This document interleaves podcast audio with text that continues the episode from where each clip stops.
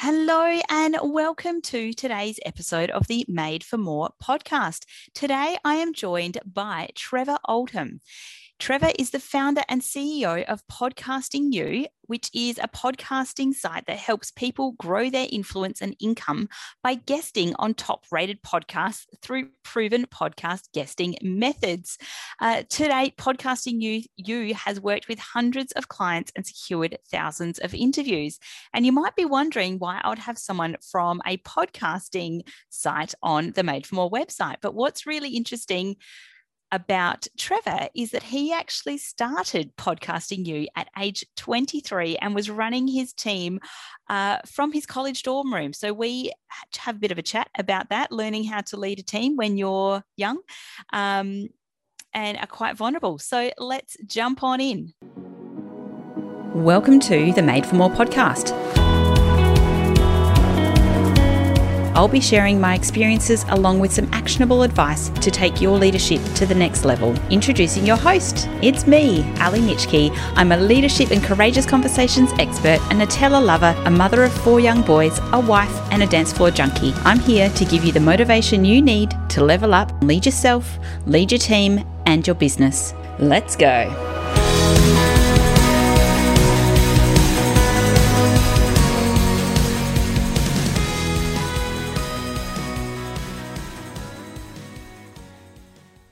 Good morning and welcome to the Made for More podcast. I'm so excited to have a guest with me today. Welcome, welcome, Trevor. Thank you for joining me on the show.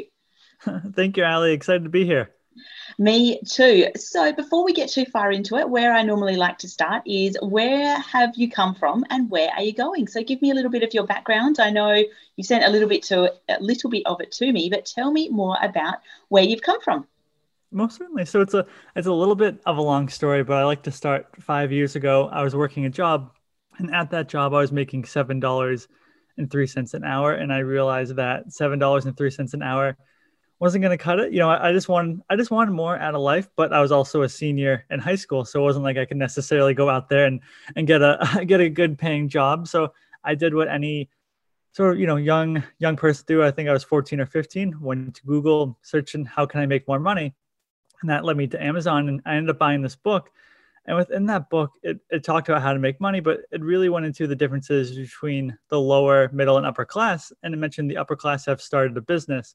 And I thought to myself, well, I've gone out there, I've mowed lawns, I've bought and sold baseball cards, you know, went door to door, lemonade selling, basically anything I could do to make some money for myself, but never knew it was called entrepreneurship. And it was sort of like that light bulb moment. I was like, wow, there's there's people out there that have businesses that are making money on their own that they're not working for someone else. So it's it's pretty outstanding to me. So i just kept doing my online research that led me to a site called alibaba and aliexpress. And for those of you who are listening who may not know on alibaba you can or, and aliexpress you can import products directly from china. So to give you an example i started importing phone cases from alibaba 50 phone cases $80 sold those on ebay for about $10 a piece. But i learned that early on with Alibaba and AliExpress, if you buy name brand products from them, they're most likely going to be knockoffs. So basically, what that meant is everyone I had sent them to, they they got sent back, and I still think I have a couple of them in my closet. But they did really, they did make great uh, Christmas gifts that year. But just kept on going. I uh, I found some uh, cool bracelets and watches, and I'm from Cape Cod, Massachusetts, so it fit in like with a good nautical theme. Built a brand on Instagram for a little while bought the bracelets for a dollar, two dollars, sold them for about eighteen to twenty dollars a piece, and I ran that business from my dorm room. Um, I was a freshman in college, and what I would do is I would reach out to these photographers on Instagram and say, "Hey, can I send you a couple of free bracelets?" The cost to me was about ten dollars, and in return, they'd take professional quality shoots with my bracelets. So it looked like I built a a, a good brand for my dorm room. Yeah. So you're an influencer from way back. yeah, ex- exactly. Before it, uh, before I got that notion as today and uh, yeah, I just I just kept going. I wanted to build a brand to inspire others, and, and I realized in college there weren't a lot of people starting their own businesses. So I wanted to start a motivational based company to motivate people to start the business, and and that company really took off. We gained 600,000 social media followers in the first year. We had wow. a blog, a, a podcast, of course, yeah, a book, and, and everything. But the weird thing was is that even though we had a large following, people just weren't buying from us it was like people would love motivational content where you could go on there and i'm sure you've seen them on instagram. There's a motivational quote and people will like yeah. share comment on it all day long. But when it comes to buying our morning routine course or buying our course on how to start a podcast it was sort of like crickets. So after about two years i i just decided to take a step on the sidelines and just use the skills i learned and started freelancing. Yeah. and when i was freelancing i came across someone who wanted to get booked on podcasts um, I figured, hey, I booked some guests on my own show. How hard could it be to get her booked on shows? And yeah. started working with her. Found more people um, that wanted to get booked on podcasts. I use a site called Upwork, so it's a freelancing website. Found a couple more people, and, and after about six months to a year, I was like, wow, I can I can actually make a business of it. And that's sort of how my company that I now run, Podcasting You, got started. Yeah, and I think um, can we just touch on that briefly? And I'm sure you won't mind me sharing this. One of the reasons that you're here today on my podcast is because of the way that you reached out to me. So I get quite a few emails with um, people from you know around the world requesting to be on the Made for More podcast, and yours really stood out because it was so, uh, I guess, tailored to my podcast. You'd gone in and had a look at it, and you gave me all these topics. You've done a screen dump of a comment that or a review that you're leaving, and I'm like, yes, you can absolutely be on my um on my podcast. So you've obviously uh, cracked the code on how to get people on there because yeah, it was actually really refreshing to receive a podcast guest request that wasn't just a generic um, rapid fire that was sent out. Very, very cool. That's amazing. I didn't know um, the bit around your motivational for building a business while during while you were in college. That's amazing that you managed to build such a huge following of 600,000 people. So when it came to, um, I mean, podcasts, they've kind of exploded this year, but back when was it in 2017 that you started the podcasting business? Yep, correct. So that was probably still podcasts were not as as well known now as what they are, or as hugely, I guess, absorbed as they are now. So what made you realize that podcasting was going to be a thing? Honestly, I I didn't really think that it was ever going to be a thing. It was more I was just going to college and and that I was making some good money. I didn't really have to go out there and work a typical job that most college students have to work. I could I don't want to say I was making a lot. I was making probably about a thousand to two thousand dollars a month, but I was just in my dorm room and and getting people booked on these podcasts. So I kind of just kept going with it. And and I can tell you just as the industry as a whole, when I used to pitch clients back in 2017, I could probably get like an 80% conversion rate on the amount of pitches I send. And then wow. now if we get uh, anywhere between 20 to 30%, that's like considered a success. So I could just see like how many more people are now in the industry wanting to go out there and get, you know, get booked on podcast interviews and sort of the competition that's steep. So it was really it just wasn't something I ex- I expected. It was more just I just kept going along, and I kind of kind of started this company right at the right moment as the podcasting space was picking up. Yeah, very cool. So tell me, you know, between when you first um, started it out of your college dorm room, dorm room compared to now, you had to build out a team, or how did you? Mm-hmm. What kind of support did you have around you when you were in college? So I definitely built out a team. So first year I was running it, I was just did it basically all by myself. And when that consists of was that, you know, taking client calls, writing pitches, follow-ups, doing, you know, everything that goes into getting booked on a podcast. And then I realized that sort of at the end of my first year, if I wanted to grow the company, I couldn't just do it on my own. So I went out there and I used Upwork and I hired a freelancer from Colorado and, and I'm in Massachusetts. So it was nice. We're both in the US, but you know, finding her on there, I didn't have to pay her as like a W two employee. I could pay her as a 1099 contractor, and, and she worked about I want to say 10 to 20 hours per week for me. And then all of a sudden, she started taking on the clients that I couldn't handle, and she started pitching them. And then now we're looking into like year two, so this would be my senior year of high school. I realized that I didn't necessarily want to pitch clients anymore. I wanted to build a team around it, so I went out and hired two additional employees. Now we're still with them, so our team, so it's myself and our team of three. And so now they do all the pitching. And and really I think it was big for me in the first year was learning all the processes and documenting everything. So then now when I'm able to take people on, you know, when I do have, you know, at a capacity, if I need to take on an additional employee, I just basically give them these manuals and, and train them for a month and and they're ready and they're ready to go. And that was a big thing in my business because I didn't want to be pitching people for the rest of my life. But if I could have team members who come along and do it, you know, it, yeah. it, it works out.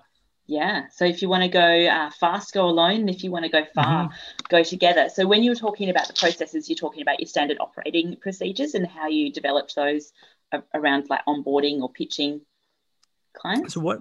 Yep. So what I would do for that is initially I just created a manual and then I realized that they needed some. So the, in a manual it'd just be like a, a, a, Word doc saying like, the, you know, it was super long. It was like 10 or 20 pages all written out. And then I realized that it might be a little bit better. So I spent a day and I just recorded videos like, this is how we set up a client in Basecamp. This is how we pitch a client. This is how we follow up. This is how we conduct business with the client. And I just recorded all those videos and then I just labeled them like step, you know, watch this video first, watch this video second. And then, ah. well, yep. So I'll just do that. And when I onboard someone new, what I, a big thing for me is when I used to onboard them, I used to onboard them like super quickly and then try to have them pitch a client. But I realized if I just take like one month period and really develop them and make sure that they're comfortable in the role and make sure they know exactly what they're doing, it's just going to enable a better client, you know, you know, employee transaction. So I realized that, you know, just waiting a month, developing them, you know, making sure that they're comfortable. I'd have them like write sample pitches. I would have, you know, things like things like that, just to make sure that they were super comfortable and ready to go. Yeah, fantastic. So that was still when you were doing that out of your dorm room. So you'd been quite young. Do you know how old you were, or do you remember how old you were when you're like, yep, I need to start building a team? Yep. So I so that so I started it in December 2017. So I was 20, and then I brought on my first team member when I was 21. Yeah. Wow. And how did you go? I mean, because that's quite young to be responsible. I mean, mm-hmm. in the US, you can't even drink till then, right? no, no, that's not till 21. yeah, right. Um, so when you were 21 and you're like, I need to build a team, how did you go from being, you know, dorm room, college kid, business owner, part-time business owner to being like, yes, I'm now going to lead a team. Tell me about that process.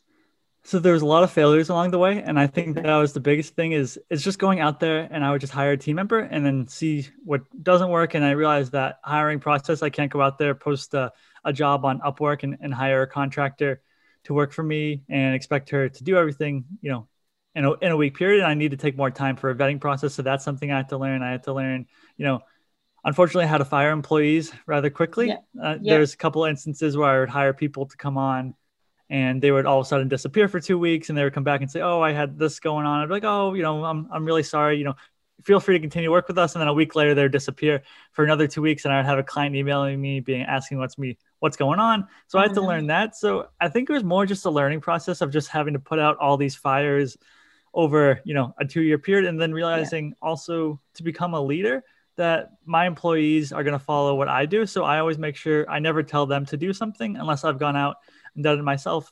And as you mentioned, like earlier in the interview, you know, the podcast pitch that I had sent you, I that was probably a better part of six months to a year of me going in and tweaking it and seeing what responded from podcast hosts. And then once I mm-hmm. sort of figure that out, that's like sort of the same I don't want to say exact script, but that's what I would give my employees to now go out there when we're pitching our clients. So that developed over a year. And I wouldn't just make my employees do that unless I had done it. So I think it's them seeing me as a leader and understanding that it's worked. You know, I've tested it. I'm not just telling you to do something that I don't think is going to actually work.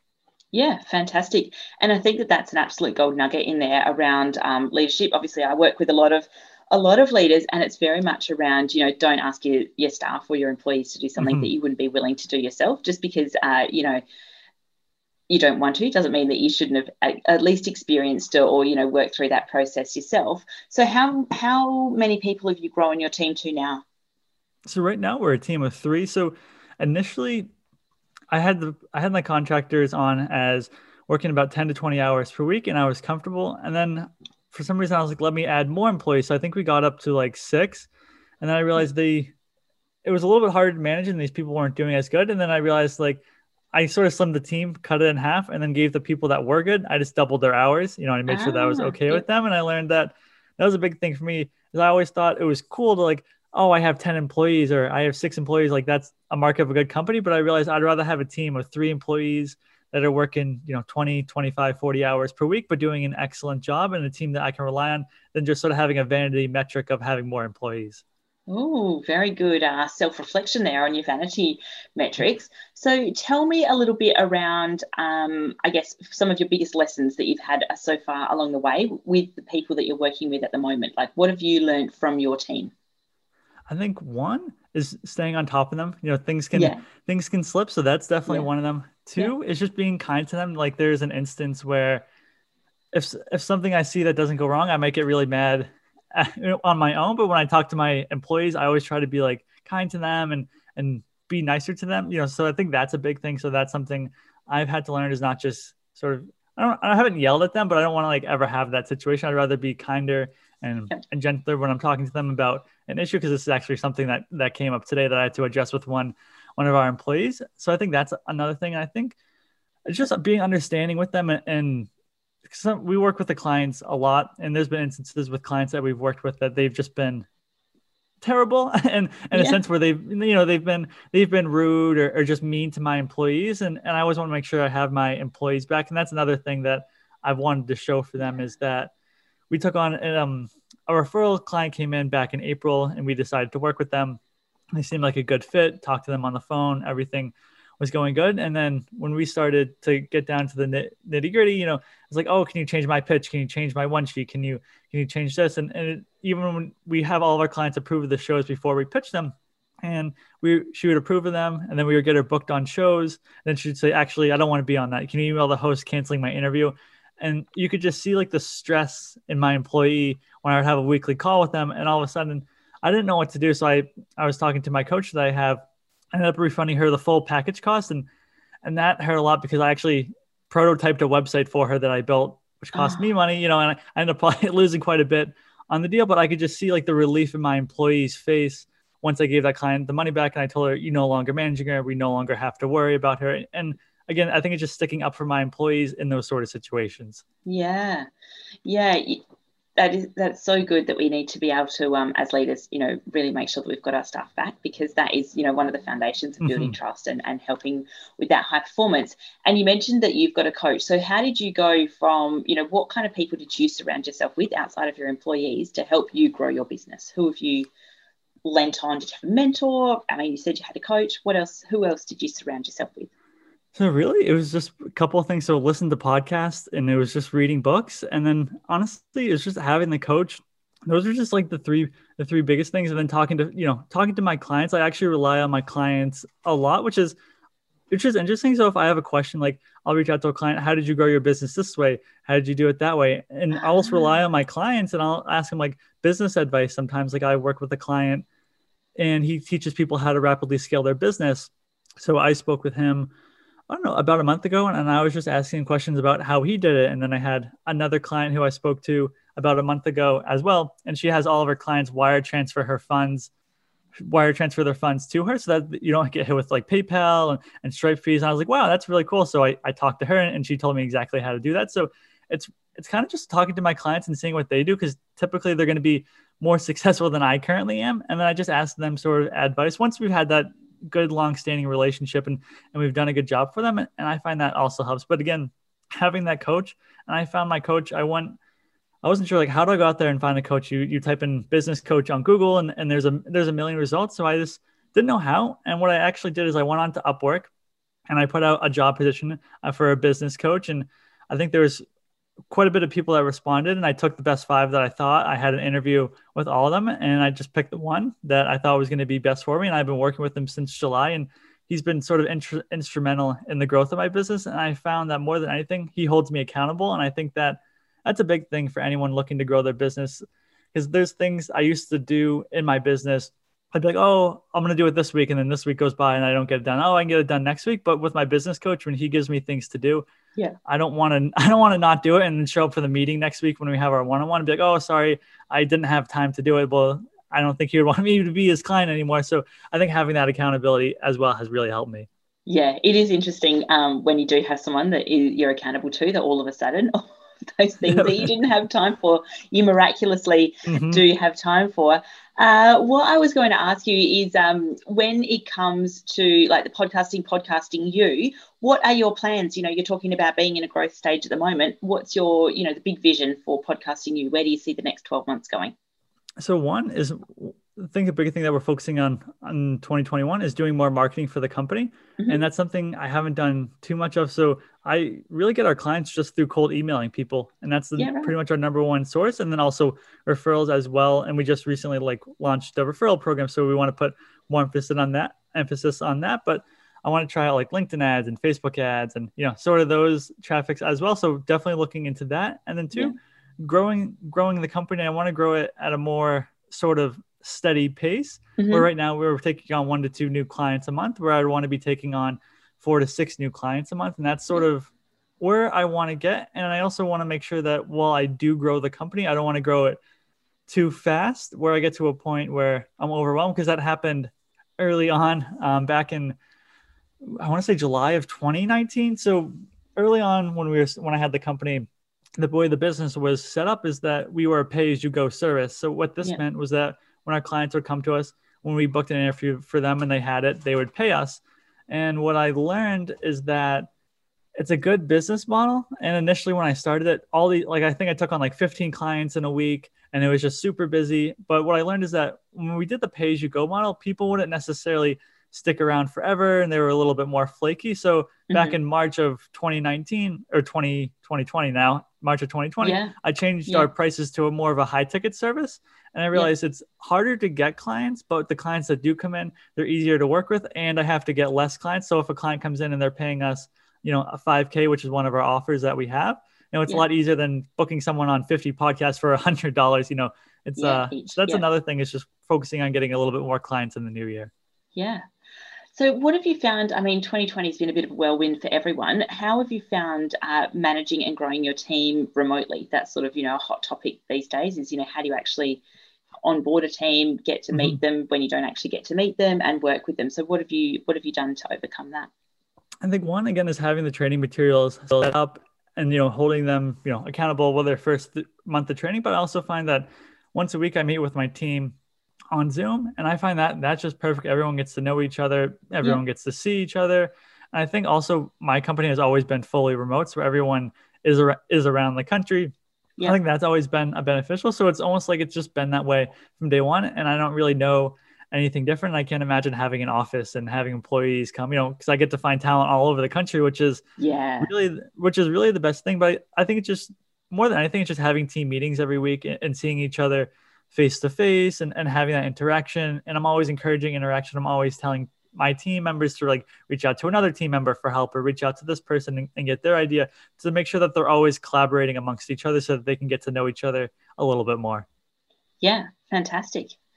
That is so good. And um, tell me a little bit around, you know, your struggles so far in your business or you know your, the journey to entrepreneurship. Mm. you mentioned earlier how you never really thought of it that way. And then now that you're now that you're in the business you're like oh that's what i was doing that whole time. So tell me a little bit what is what was one of your stumbling blocks or you know something that you had to push through to get to the other side?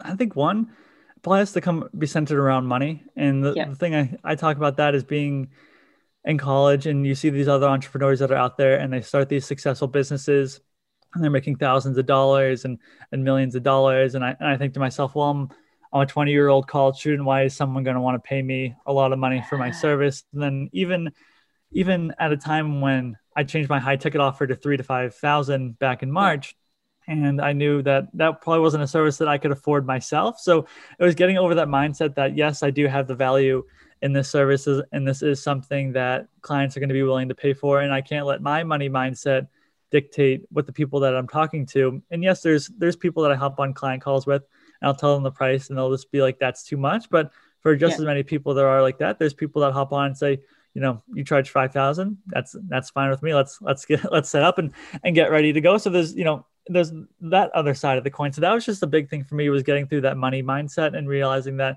there are people that are very successful and they'd be more than willing to pay me this amount of money to take this off their plate so that they don't have to go out and do this themselves. So that was really a big thing for me. And I think the more I talked on a phone and more I mentioned these prices, the more I became comfortable with it. And then as I started to take on more clients at these higher prices, it again gave me that confidence that yes, there's always going to be more people that are willing to pay. And I can't let this one client that says I charge too much deter me from charging this higher price that I know I'm worth of.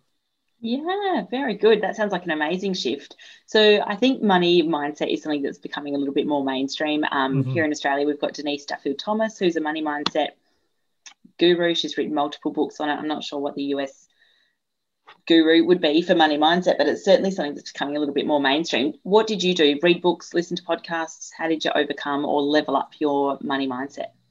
I think it was just for me, it was just I knew if I wanted to get my business in a position where I could be making a full time income off it, it wasn't going to be billing people on a per podcast basis. I was going to have to charge a high ticket offer to make sure that I could be sustainable because I had run the business for primarily two years. I don't want to say a low ticket offer, but a lower entry point. And yeah. yes, it was good, but I also feel like at the same time, I would pay my employees, and then the podcast interview would be a month, and then the cl- a month later, then my client would pay me, and I was always behind on my credit card bill, and I just realized I just didn't want to be like that. And in order to get through that, I was I was just gonna have to charge this higher price point, mm-hmm. and I was gonna have to stick with it.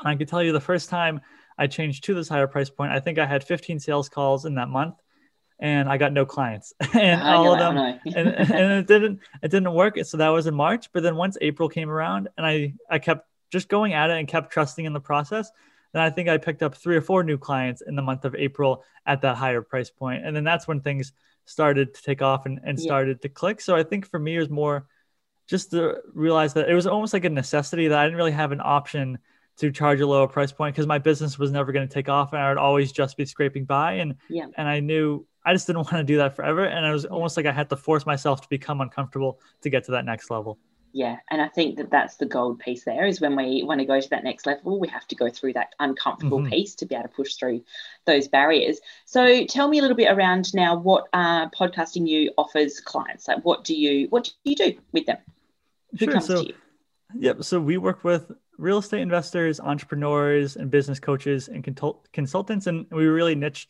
down to those three niches i can tell you we've worked with a ton of different niches throughout the three years. And I realized that not, not all niches are created equal. As an example, if we take a client on in the health and wellness space, we have to probably pitch about, you know, 20 times more podcasts to get a client booked on those shows than when it comes to a real estate investor client. So we realize that our time is better well spent on the niches that we have connections with. And and the cool thing is is by focusing on those niches, is that the podcast hosts that are out there in those niches, a few of them are our clients. What that means is when we take on a new client, we can book them on shows right away. Where if we took on someone in the health and wellness space, we just don't have those connections. It's gonna, you know, take a little bit longer setting up. But I guess really what we do for people is is we just get them booked on podcasts. We go out there and we'll create like a pitch for them. We'll create a one sheet, and then we also put together a database of shows we think that they would be a, a good fit for based on who their target audience is. And then we mm-hmm. just reach out to them. We do all of that legwork. We as you've seen, we we customize all the pitches that we send out to the podcast host, and sometimes it's hard to explain to someone that because they think it's simple, but it really takes our team about 10 to 15 minutes per podcast pitch that we send out to a podcast host because we do listen to the show. We do want to make it customized. We, as you mentioned, we leave uh, a review of the podcast, and then what we do for our clients is we'll send them a prep sheet prior to their interview that goes over the host bio, the host or the show itself, and then any questions the host sent over prior. Make sure that the client's you know well prepped for the interview, and then we'll follow up with the host, find out when the interview is going to go live, and, and then let the client know. And then once it is live, send that information. So we like run a full full scale service. service where we do yeah. yep everything outside of showing up and, and doing the yeah. interviews themselves. Yeah, that sounds fantastic because it does take. I mean, I know you just said that your team takes that 10 to 15 minutes, mm-hmm. which doesn't sound like a lot of time, but when you're doing it to 100 different podcasts and you're researching and customizing, mm-hmm. it can it can really add up. So that sounds incredible. Someone organizes everything and then you just rock up on the day and uh, do the podcast. Very, very mm-hmm. cool. Um, so we before we hit record, you mentioned that your podcast your website is having a bit of a refresh, reset. Yep, correct. Where can people go to find out some more information about you and podcasting you? Yep, most certainly. So they can go to podcastingyou.com. And then if they go to podcastingyou.com slash book, so we have a free offering where we teach people the 10 ways to wow any podcast audience. And that should be live. We're switching over our email software from MailChimp over to ConvertKit. So we're just updating. So I'm assuming once the once the interview, our interview today goes live, you should be able to go to podcastingyou.com slash book and, and be able to get that free book. And if they want to find out more about me, they can go to my Instagram, Trevor Oldham, and then also LinkedIn, Trevor Oldham. I also just launched a personal finance blog. It's more of a hobby, but I like talking about the money mindset and, and overcoming that and building a side hustle. So they wanted to check that out. That's buildingwealthmadesimple.com. And uh, tell me while I'm writing this down, what would be your top five podcasts that you're listening to at the moment? I think one is going to be Mike Dillard show, Mike Dillard. So I used to be called Self Made Man. So definitely Mike Dillard. Then you have I enjoy listening to the Dave Ramsey show, and then also it's more like a trio as I listen to the bigger pockets. So you have like the bigger pockets real estate podcast, you have the bigger pockets money podcast, and the bigger pockets business podcast, and I and they're all by the same company, different hosts, but they bigger pockets real estate. So they talk about how to have success in real estate. The business show talk about like more entrepreneurship, and then their money show they bring on like personal finance bloggers, people who paid off a ton of student debt or people who retired at an early age. So I find between those five, I get a good mix of of entrepreneurship and then also money and money management, money mindset as well. Fantastic. I'll put all of those details in to the show notes as well. Thank you so much for your time today, Trevor. It's been awesome hearing about podcasting you and how you've, you know, managed to grow your business and build your business from a dorm room and, uh, you know, build a team at such a young age. I think that that is just so admirable and keep on leading them and being kind and uh, showing them the way. It's been fantastic. Perfect. Thanks, Ali. All right. Thank you. Thank you so much for joining me today. If you enjoyed this episode on the Made for More podcast, please make sure you subscribe to receive future episodes. And of course, five star reviews are always welcome on the Apple podcast. If you'd like a copy of the show notes or any of the links mentioned today, check out madeformore.com.au forward slash podcast. And of course, if we aren't connected already, you can find me in all the usual places. Ali Nitschke on LinkedIn, ali.madeformore on Facebook and Instagram. I hope you have an awesome week and I'll catch you again soon. Bye bye.